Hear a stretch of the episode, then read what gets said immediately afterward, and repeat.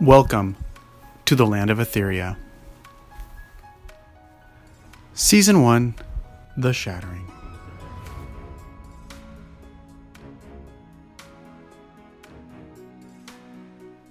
Episode 38 The Bellona. Once upon a time, in the land of Etheria, there was a Princess Nea and a Princess Lulu, and they went on the most amazing adventures. Princess Nea and Lulu had found themselves in an underwater village celebrating the sister of a strange boy they had met in the Withered Isle while trying to track down a missing giant. Carmen, the giant, had finally found some tranium that she needed to make a weapon. One she could use to protect the lava temple with, just like her mother did before her. Since it had taken her so long to even find tranium, she decided that once she saw it, she would take it without asking. After talking with Nea and Lulu, she decided to confess what she'd done. But after the celebration, there wasn't time for her to do it. Because before they knew it, everyone went to bed for the night. And that night, a huge underwater earthquake rumbled the village of Neverstone Deep. It was so big that most of the mermaids and mermen swam off to the closest nearby city for safety. But Finn realized that he had two choices. He could go back with his family, who he was avoiding, or he could go with Nea, Lulu, Carmen, and Zag, the Blue Fairy, on their adventure to save Etheria. Ryla, the hawk, had visited him the other day and said that he was needed as a hero. What she said was starting to sink in, and the last thing he wanted to do was get stuck in Neverstone Deep again with his family while they rebuilt the village. Nothing cool ever happened in Neverstone Deep, and he wasn't too fond of his family either. So while everyone was still confused about what was happening, Finn had an idea. One that would keep him on the adventure. He woke up the princesses, the giant, and the fairy and said, Wake up, wake up! We need to get out of here. There's been a huge earthquake.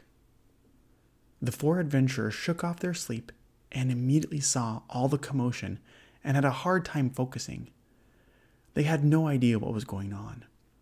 Follow me, I can get us back to the island, he said, leading them out of the cave. What about your family? What about your sister? asked Lulu. I thought about what Ryla said yesterday if I can help you to find the keepers, then I will. You're going to give up your hammock life on the island? Nea said, making sure he wasn't just trying to make an excuse to slack off again. Finn paused, because honestly, the thought had crossed his mind. It would be nice to go back to his treehouse on the island, where all he had to do was avoid the elves of Nevermore. He put his hands in his pockets and took a deep breath if you two, this giant, and this fairy are up for it, I'll help. Okay, let's get back to the island, Nea said, as they all started swimming out of the village. When they got back to the island, they were going to use their magic ring and key to summon the Volescents, until Carmen showed them where her boat was. Let's take this instead, she offered. I can't very well leave it here. So they all got on the boat and headed off to sea. They had almost forgotten how long the trip out to the Withered Isle was, but after sailing forever, it all came back to them again. As they were sailing, they started to see another boat off into the distance. But this boat had a big black flag with a skull and crossbones, and that could only mean one thing pirates. Sometimes pirates are nice, and sometimes pirates are not so nice. The adventurers didn't know which kind of pirates these were. The pirate boat came closer and closer, all the while Carmen tried to steer their boat farther and farther away. But it was no use. The boat was too close, and the pirates started to dock their boat. They threw over these big heavy ropes with rocks on the end, and as soon as the heavy rocks were on the boat, they pulled the boat in until they were side by side. They immediately noticed that there was a captain on this boat with a big hat and a huge feather in it. He peeked his head over the side and shouted, Ahoy, mateys! Who is the captain of this here ship? And that's when Nea looked at Lulu, and Lulu looked at Finn, who looked at Zag, who looked at Carmen. I'm the captain of this boat, Carmen said, stepping forward bravely. The captain looked at the giant, confused. Well, shiver me timbers! I can understand you, giant. What a special one you are, and a captain, too. Well, Captain Common Tongue, I am Captain Rustin of the Bellona, and we are looking at this map and can't find a very special island that we need. Might you be a set of friendly sea folks, willing to give us a hand? He said, smiling, reaching out his hand. Only instead of his hand, it was a hook. Carmen slowly reached out and shook the captain's hook, a little confused by what she was agreeing to. When they looked at the map, it was clearly a map of the Torturian Sea, and they saw the Withered Isle as well as many, many other islands, most of which they had never been to before. This one, the captain said, pointing to an island just north of where they were.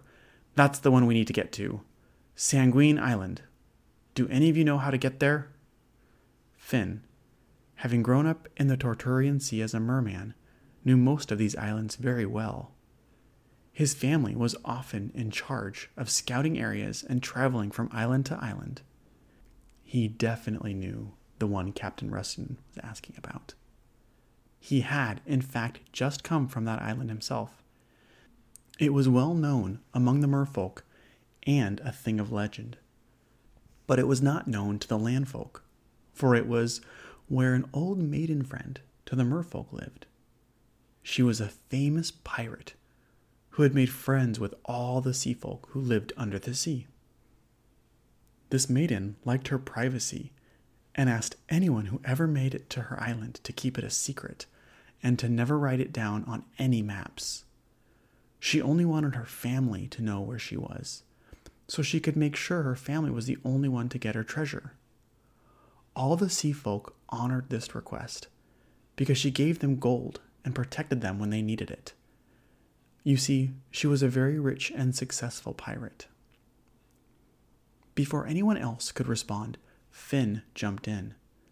Captain, we would love to help you find this island, but we are on a mission to save Etheria, and we must get back to the mainland.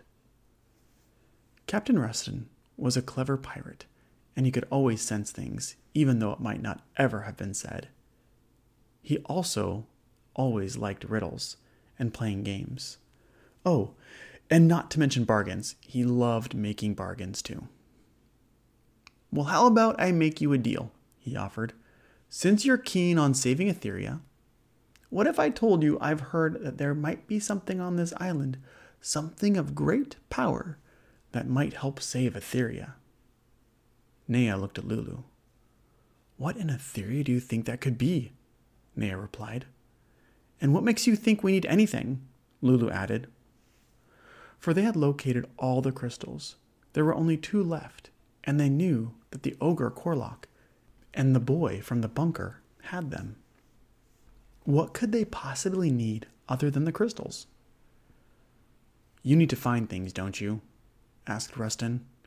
Well, there's a special compass on that island, one that can help you find whatever your heart desires.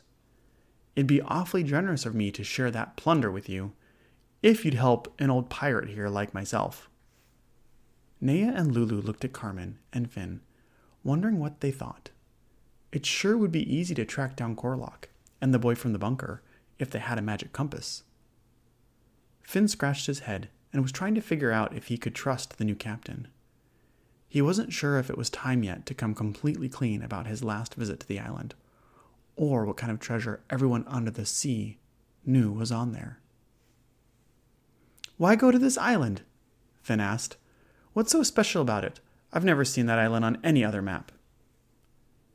If you must know, the captain said, getting sentimental, I found this map tucked in my pa's sock drawer last week when he passed away. You see, my pa was a captain, just like his ma and pa and their ma's and pa's before him. And you see, some of my kin have heard stories of Pa's Ma and her adventures with the merfolk. And I'm getting married to a nice young pirate, and we're in love. And I'd like to give her something of my old Pa's Ma's if I can. You know, maybe her old ring or something sentimental like that. Between all the Pa's and Ma's and Pa's Ma and Ma's Pa, Nea and Lulu were getting confused. But Finn was following very closely and realized that this captain might just be the grandson of the great Carmilla the Rough, the famed maiden pirate who owned that island. What was her name?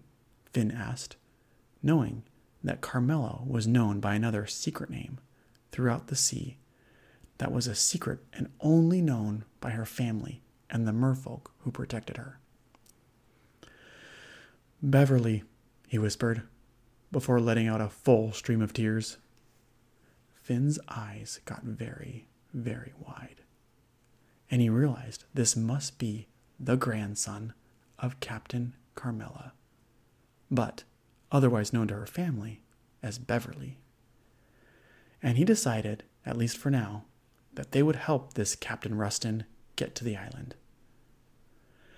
Set your sails north, Finn commanded. We'll help you, but only if you help us save Etheria. And we get the compass, Nea added. They both shook the pirate's hand, realizing that maybe this adventure wouldn't be as bad as they thought. The end. The Land of Etheria is produced by a father daughter team and made possible in part to its supporting fans. It's contributions from fans like you that keep the adventure going. If you enjoy The Land of Etheria and would like to see more episodes, please visit us at www.thelandofetheria.com and consider supporting the podcast. Thank you and have a great